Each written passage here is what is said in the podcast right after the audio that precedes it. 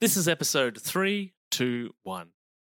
It turns out that in a world with over 80,000 man made chemicals, many of which are toxic to the human body, that weight loss is no longer just about food and gym sessions.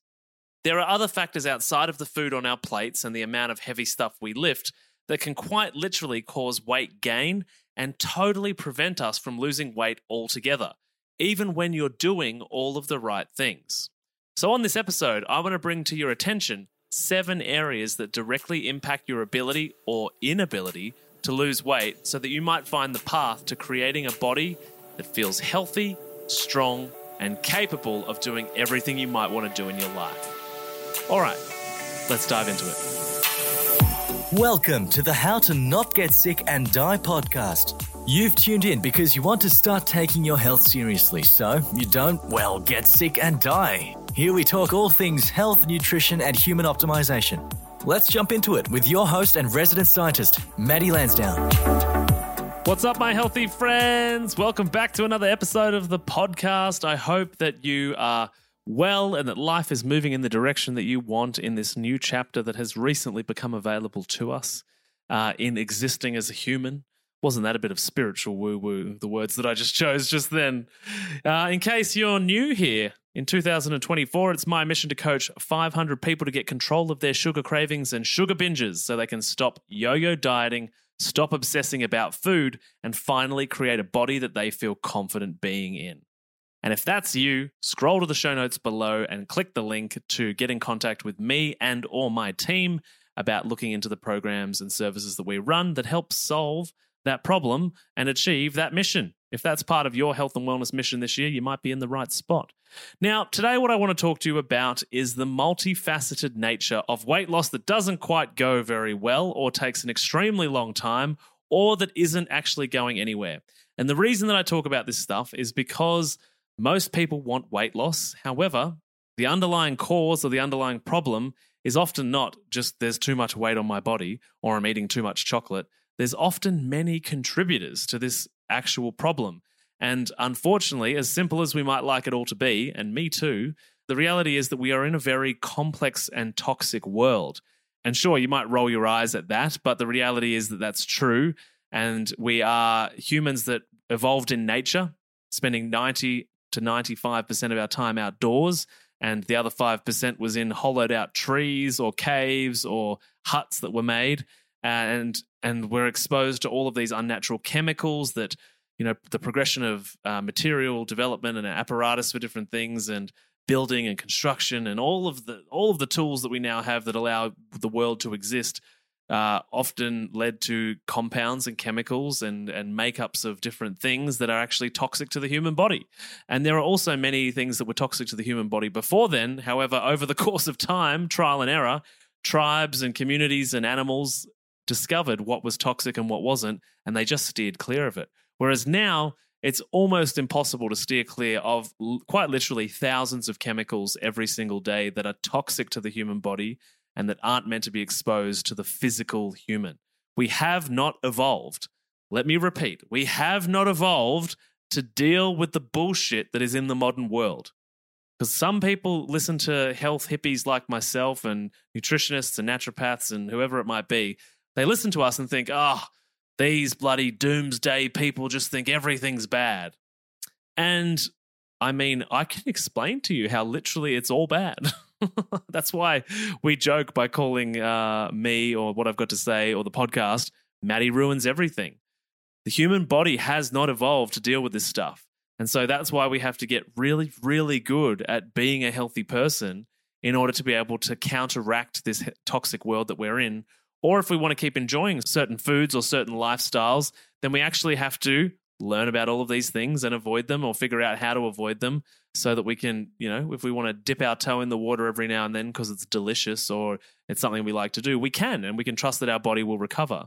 Um, however, in many instances, it's nowhere close to recovery. And all of these different factors that contribute to the, the human body not being in a state of optimal body fat percentage then it's just going to get worse if we don't do something about it. So here I am to enlighten you, to bring the wisdom so that you can then do something about it, basically. So we've got seven factors that need to be considered for successful weight loss. Or some of these factors you might be ignoring for that last little bit of stubborn fat that you want to get rid of. Or maybe you've tried all sorts of things and you just keep gaining weight, right? Um, and often when people say they've tried all sorts of things, it's usually just loads of different diets or loads of different workout routines. And that's kind of the extent of what they've done. So we're going to get into this today. We're going to I'm going to rub my hands together and get into some of this juicy content. So, we're starting with number 1, which is stress. Stress. Why does stress impact weight loss or weight gain? Because stress triggers hormones, right? It triggers cortisol and adrenaline, stress survival response hormones. And it also, when cortisol goes up, guess what else does? Insulin goes up. Insulin is the storage hormone when you've got sugar in your blood. So it pulls blood sugar out of the blood and puts it in storage, takes it to the muscles to burn energy, or stores it in body fat. Um, and so when we're stressed, the insulin goes up, which means blood sugar goes up, which means often cravings and desire for food goes up. Because if you think about it, when you're stressed, when you're in a survival response, your body, the physical aspect of your body, doesn't know if the stress is actually related to survival or it's just that you didn't send an email to your boss, which is actually not threatening your survival. So your body always responds to stress as if it's a death threat. I know that sounds ridiculous, and there are varying degrees of stress, but on some level, it's always responding to the could we die? Right? And what that can lead to is that you've got people that have got beer bellies, you know, that belly fat, particularly in men, that ends up really solid. Um, we often call that a cortisol belly or a stress belly. Um, the other thing is that when your cortisol's up, it reduces the effectiveness of insulin to actually do its job properly, which means that you're then at risk of having toxic levels of sugar in the blood, right? And that can lead to all sorts of tricky situations. Pre-diabetes is is that's a clear indication of pre-diabetes or insulin resistance. Um, the other thing is that when your stress response is kicking on, it inhibits digestion. So you're in the fight, flight, or freeze response, which is not rest and digest, which is where you need to be to successfully digest your food, to extract the nutrition from your food and allow it to pass over into the blood and then into the liver and then where it needs to go in the body, right?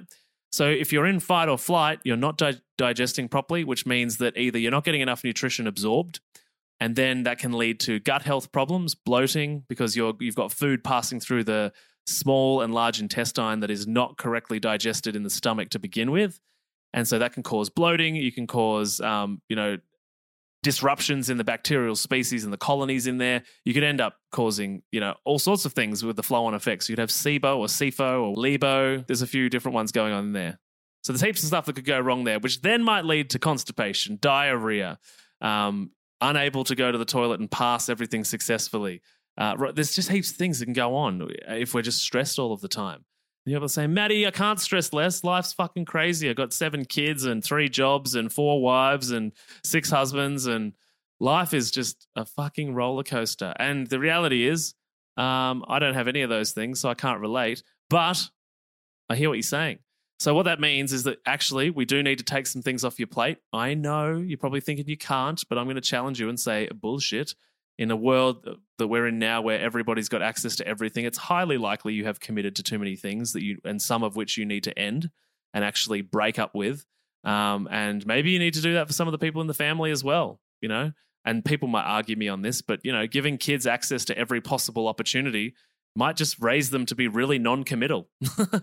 put them in one sport, put them in two sports, or a sport and, a, um, and an instrument, and tell them to commit to it. Make them commit to it and get good at it, rather than bouncing around all over the place. Which means that you're going to different sports seven nights a week, and you've got all sorts of shit going on. Anyway, I'm not here to tell parents what to do, but the point is, take some stuff off your plate so you're stressing, got less to stress about the second thing is obviously you want to make sure that you're getting stress management tools in. And I can put a link down below to my breathwork exercise 478, which is on YouTube. So please scroll down and click the link there in order to just uh, calm down. You can download a meditation app, get in involved in that. Meditations don't have to be long, there's plenty that are quite short and quite easy. But the point is, again, we want to manage this stress and find ways for it to exit the body.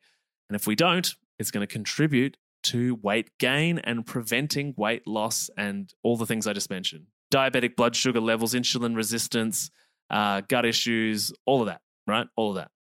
The next one I want to talk about, which many people do consider, um, but many people don't add in in the right way, is number two, which is movement. So, the whole point of movement is that we want to create a demand on the muscles to build and repair themselves, which encourages your muscle to act as an endocrine organ, even more so than it did already, right? So, increased muscle mass is absolutely a good thing. Now, you often see old people, and maybe your parents or your grandparents are in this category, they don't have a bum. Their bum doesn't exist because they have been sitting down doing nothing for years or in a job where they're just seated all the time or they've just been seated at the kitchen table or in, in their lounge room chair for 17 hours a day basically and they've lost their glutes they're gone and they can't support their own body weight with their arms and this is not a good thing this is not a good thing because the loss of muscle mass means that we are losing the ability to manage our hormones we again we want the muscle, more muscle is a good thing. And the more muscle we have, the more successfully it can act as an endocrine organ. You might say, Matty, what the fuck is an endocrine organ? So let's the endocrine system in general is a hormone messenger system.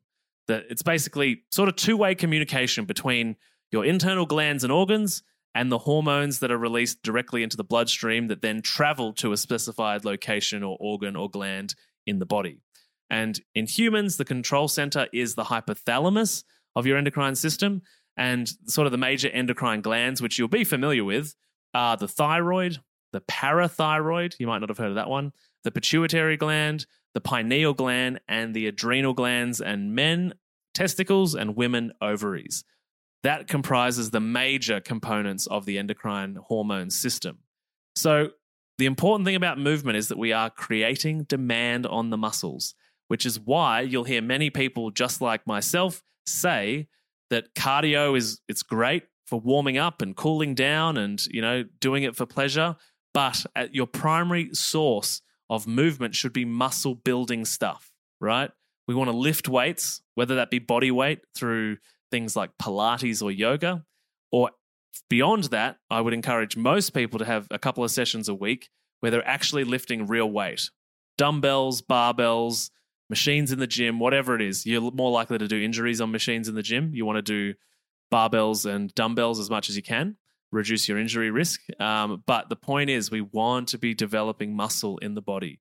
We don't just want to go and sit on the rower for an hour or just go for a jog for an hour uh, because cardiovascular health is really important and again, good for warm ups. But if we're trying to optimize the human body, we don't want to be putting the body through too much cardiovascular training because it doesn't recruit enough of the correct muscles, nor does it recruit anywhere near enough of the muscle in the body to have a huge payoff as a result of going to the gym. Often, when we get stuck into cardio rhythms, our body can go into autopilot. It's using a small amount of muscles to do the work. Um, and so we only want to do short bursts of cardiovascular exercise especially for those wanting to lose weight. However, however, if you are significantly overweight, you might also have an instruction or a direction from me or somebody that says you should just walk because people that are significantly overweight walking might actually be weightlifting for you because you're shifting enough weight simply when you walk. However, doesn't matter who it is, someone in front of me would get the instruction to do some walking and also lifting some actual physical weight in the gym. Remember, when you're lifting that weight, you want to make sure that you're able to uh, struggle by lifting the weight, but not struggle so you do an injury. Don't be a bloody goose, right? Don't be a silly sausage. make sure that you're lifting enough that you struggle, but don't make it too light that you're just throwing it through the air and you can barely feel like you're doing anything. But also, don't be silly. Don't walk in and pick up the heaviest dumbbell. Start light, and then if it feels like you can go a bit heavier, go a bit heavier. And recovery is so important. Don't go to the gym the next day if you're sore, if you're you're in pain. Don't go push through the pain, especially if you're above the ages of 50 or 60. Let the body recover before you go back. And over time, you'll get better and better and better, and recovery will get shorter and shorter and shorter. Um, and then there's some, you know, your once your diet sort of matches that, that will also aid in recovery as well but we want movement to be a part of the weight loss process in a way that allows your muscle to become an endocrine organ and your body fat to be encouraged to be burnt. To be burnt. It takes much longer than we might like it to. And if you're going to do equations about how much you can eat when, so you can go to the gym and burn it off, it doesn't work like that either. Remember, it's always about what does a healthy person do? Pick a number of days to go to the gym or do Pilates or yoga or whatever it is. And then your goal each week will be to hit that quota. Three times a week, that's the goal. Just keep doing that and your body will start changing shape. So picture this, right? Unlocking your potential, conquering emotional eating, and gaining insights directly from a health and nutrition expert such as myself. That's what we do inside the Healthy Mums Collective Facebook group, which is currently free to join. If you've ever felt trapped by food challenges, struggled with maintaining a healthy lifestyle, or yearned for a community that understands the reasons why you've yo yo dieted for years, then there's a new chapter waiting to be written. And this is your chance to start writing it by joining us all on Facebook Lives, on engaging posts that push you out of your comfort zone and into growth, and Q&A sessions with me. All of this works as a platform to begin changing your emotional eating problems for good. Oh, and also, as a special gift, you'll receive my transformative How to Turn Food into Self Confidence ebook. And that's also for free. I get it, skepticism might linger. You might think, Matty, I've heard these ads and I'm not sure. Well, at least a quarter of the members inside the Healthy Mums Collective Facebook group have been paying clients of my emotional eating program at some point over the last three or four years. So if you're not sure, you can post in the group and ask to find out if I'm the real deal or not. It's totally up to you. To join us in the free Healthy Mums Collective and to end your emotional eating and feel good in your own skin and begin that journey, pop down to the show notes below, click the link, and breeze through three simple entry questions. Join today and let's embark on a journey of growth and empowerment. The link is in the show notes below. The next one, number three, which I've kind of touched on. It's a part of both of the other ones, but it's your hormones. And so this includes the entire endocrine system as a whole. So, you know, your thyroid, pineal glands, testicles, ovaries, all that kind of stuff, which then includes your sex hormones. What this can do is when our hormones are a bit out of whack, it can prevent weight loss from happening. It can encourage weight gain, even in low calorie situations. Um, and we're talking about stress before. So the way that sex hormones and the hormones in your endocrine system are built is, is through a cascade of priority or a hierarchy of priority. And if you have stress, the resources in your body will be put towards building stress hormones, and the parts that were used to build the stress hormones might be all used up. And so you can't actually build some of the other hormones that you need in your body. And if you go like that for 10 years or longer, no wonder you've got a thyroid issue, or no wonder you've got low testosterone, or no wonder you don't have a libido.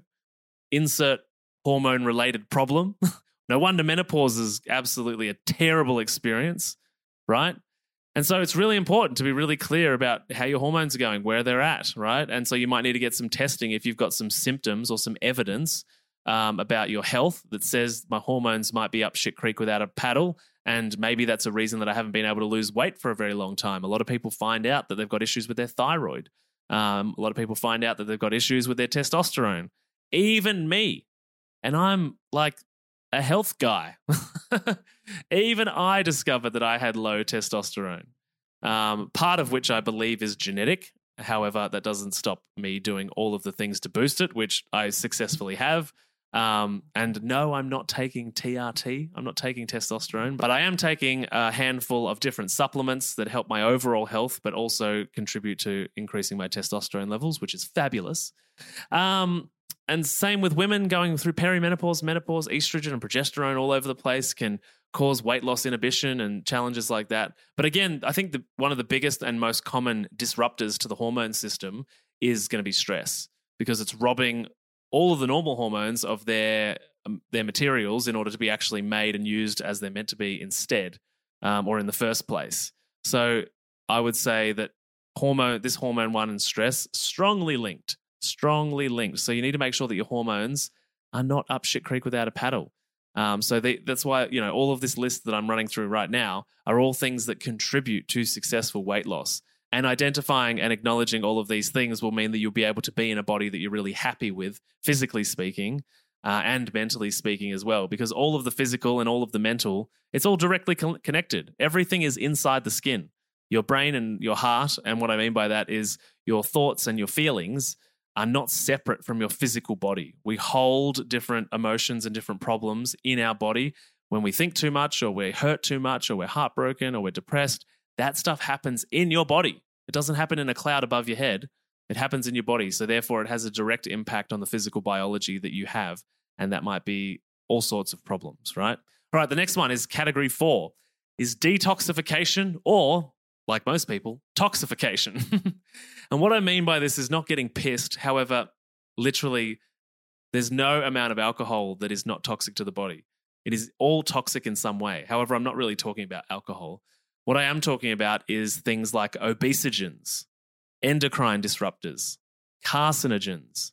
All of this kind of stuff inhibits weight loss. And you can find things that classify as obesogens. So, an obesogen, by the way, is it's a compound or chemical that either prevents weight loss or causes unexplainable weight gain. However, once you discover the obesogen, it's then explainable.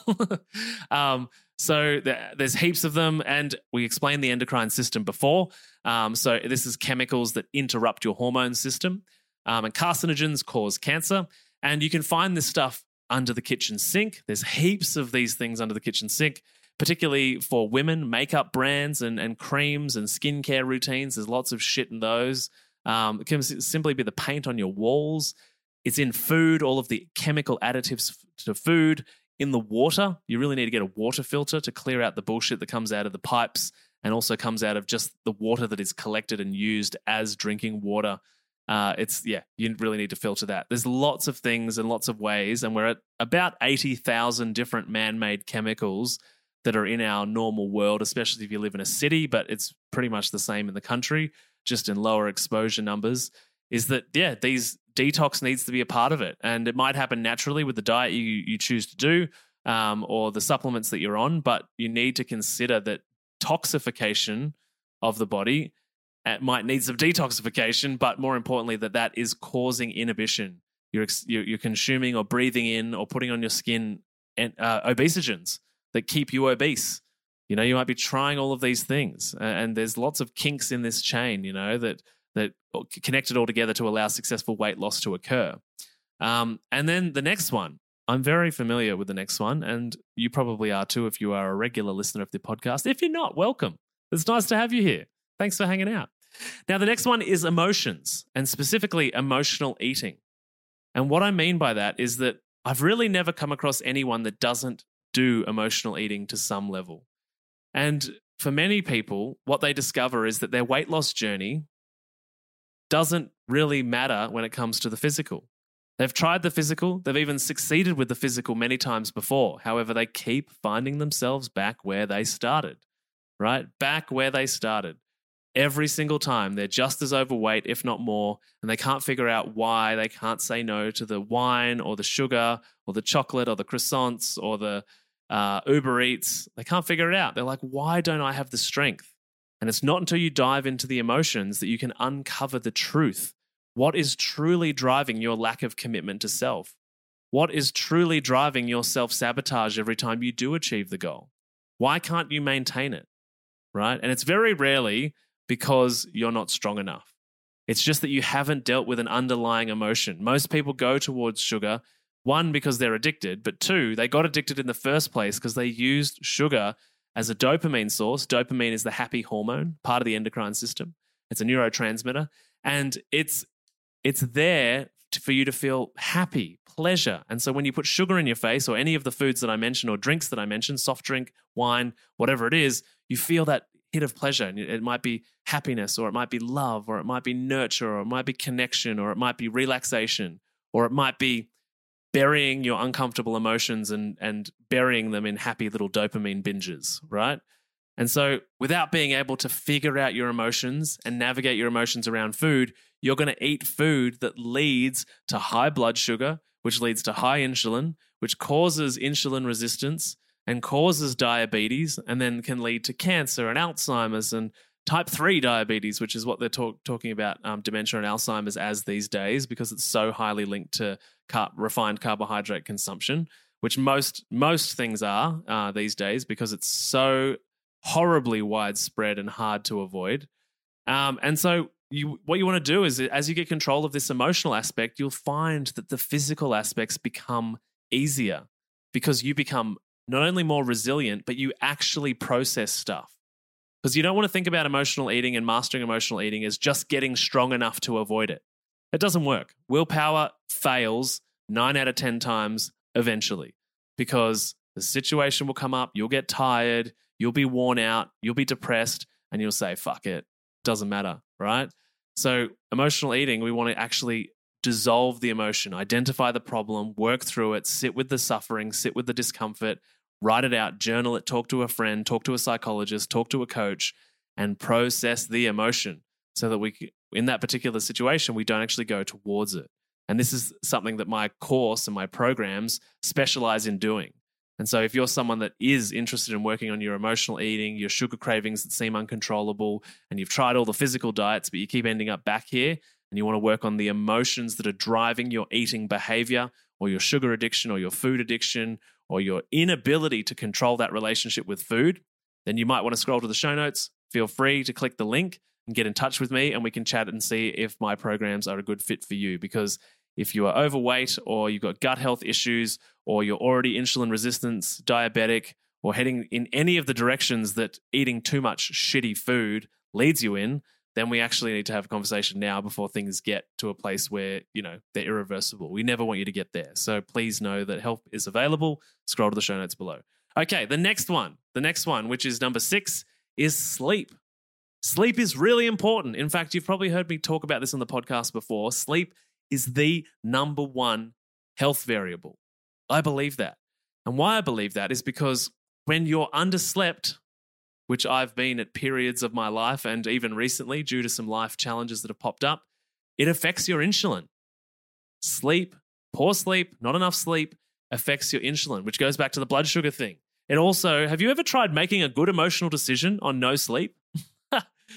You get angry quicker, you're irritable generally speaking if you're underslept, it's you're overwhelmed more easily, your emotional management absolutely sucks, right? You need to get uh, sleep sorted because not only does it have a physical impact on your ability to process sugar and your cravings and your hunger because and it makes sense right? If you're awake more hours of the day you need more calories in the body to keep you awake. And that's why often people try and go and go to that super high um, caffeine calorie type drinks, you know, your Red Bull and your mother and your monster and all that kind of stuff because it's a huge calorie hit because they've got they're trying desperately to keep this machine operating beyond its normal operational standards, right? Um, so sleep affects your craving for food, your desire for high carbohydrate, refined sugar foods because it's quick, fast energy. Poor decision making happens, poor emotional management happens, and this is often where people live in a state of being underslept, which then triggers stress, which then causes disruptions to the endocrine system, which then means you're more likely to eat shitty food, which then means you probably need to detox more. Are you hearing me? Are you hearing me? Do you see all the ones I just mentioned are on a bed of good sleep? If you don't get sleep right, all the others are up shit creek without a paddle, right? So you need to get sleep right to be able to successfully manage all of the others. So that's the top six in the physicality of it all. Number seven, social circle or group classes. So, the reason that I mention this is because, as many of you may know or may not know, your genetic code is nowhere near as powerful as your zip code or as your postcode.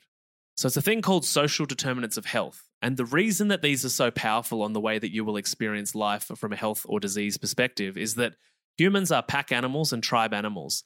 And we prioritize being a part of that tribe and belonging and fitting in more than we prioritize physical health, right?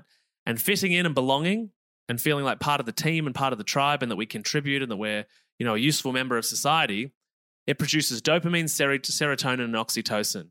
All of those are happy, love, connection, feel good hormones and neurotransmitters, right? And so when you are not in a social circle or whether you are not in a group that accepts you for who you are, you can feel pretty shitty about yourself. And you're very likely in those situations, if you're there too long, to compromise your values, to go against what you want to do, because you would rather fit in than risk being hated by the people in your suburb or the people in your workplace. And so, this is those situations where we find ourselves just eating the thing because everybody else is having one, and too many people are asking me why I'm not. Or we end up having a drink on Friday night or Saturday Because even though we've said no a few times, the risk of being looked at as, as being weird or judged is too much compared to the physical cost of drinking the drink. So we do it. So it's very important to remember that the social determinants of health are profound. And so what that means is that you either need to get an additional social circle which shares values of health and weight loss and gut health and all of the healthy person things that you want to embody. You need to get a new community of people that share those values or or you need to bring some of the people that you've got in your current circle along for you on the journey so that you can start to be the influence on them to change your entire social circle. And that's what I think is really good for people that can actually recruit their friends and family members to become healthy as well is that slowly one person at a time, one family at a time, one one social group at a time, we can actually make the world a healthier place. And everybody can be somebody's healthy friend, which incidentally is actually the mission of my business. for everybody to be somebody's healthy friend.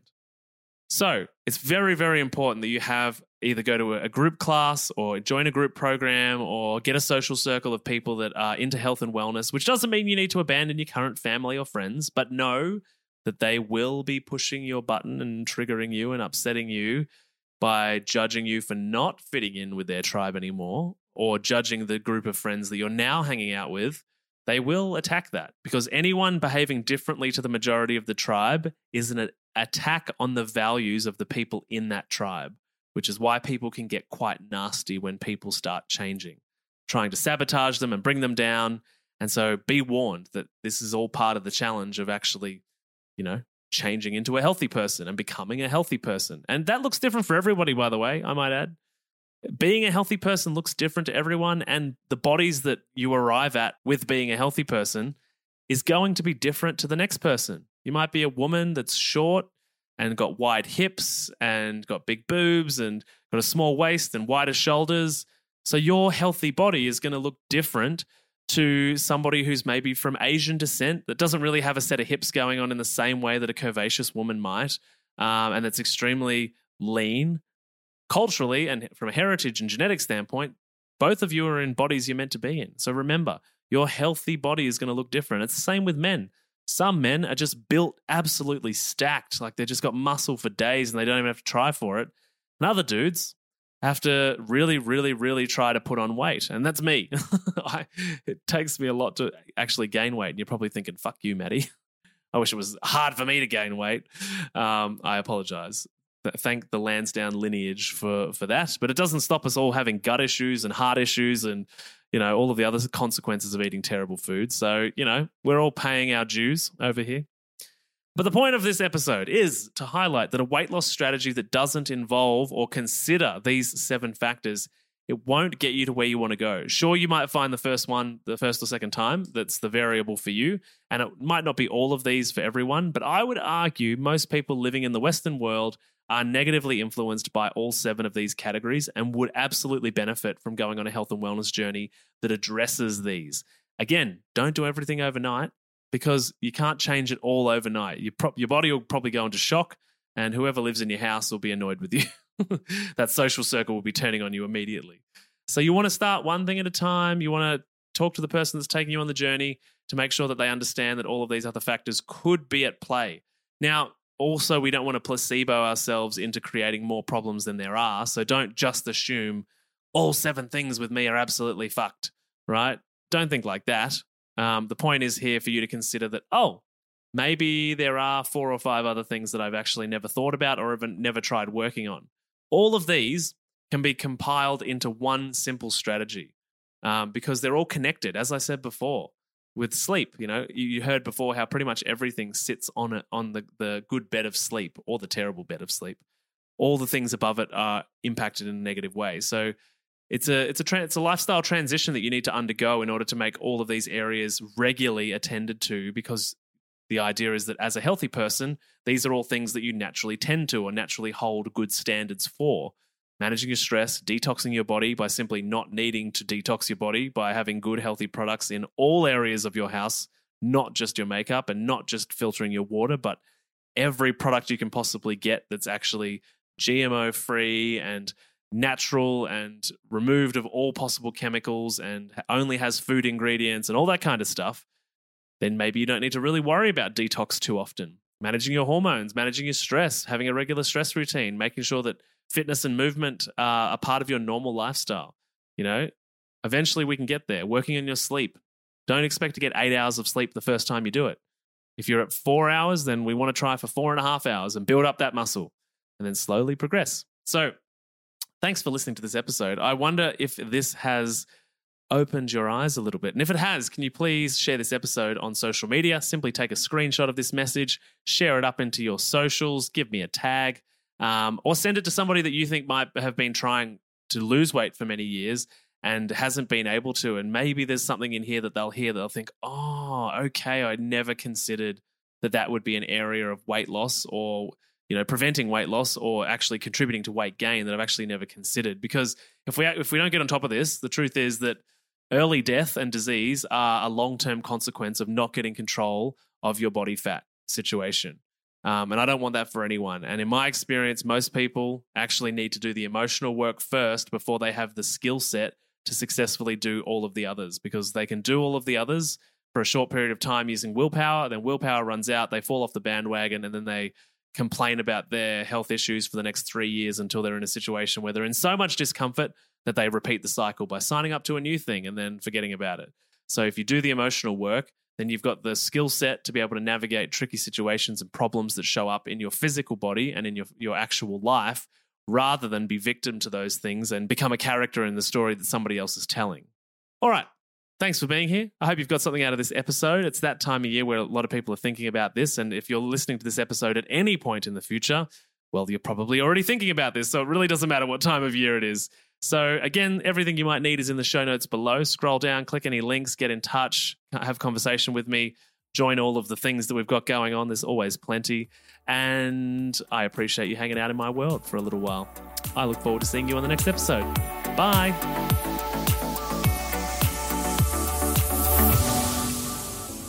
Hey, thanks for listening to the show. If you enjoyed this episode or learnt anything at all, the gift of your five star rating would be incredibly helpful. And what's even more powerful is if you write a review. You can do it below each episode on Spotify every time an episode comes out. And inside Apple Podcast, simply find the main page of this show with all the episodes on it, scroll to the bottom, hit write a review, share your amazing feedback, and then hit send. It helps this show grow tremendously and allows me to successfully invite bigger and more famous guests each time we do the show. Thank you, thank you, thank you for helping us climb the charts, climb the algorithm, and help more people.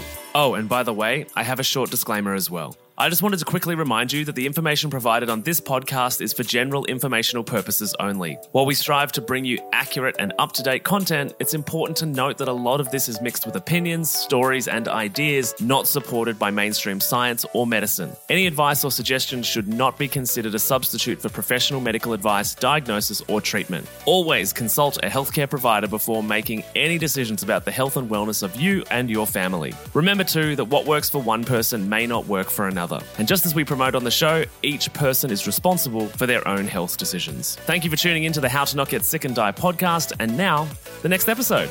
Here it is.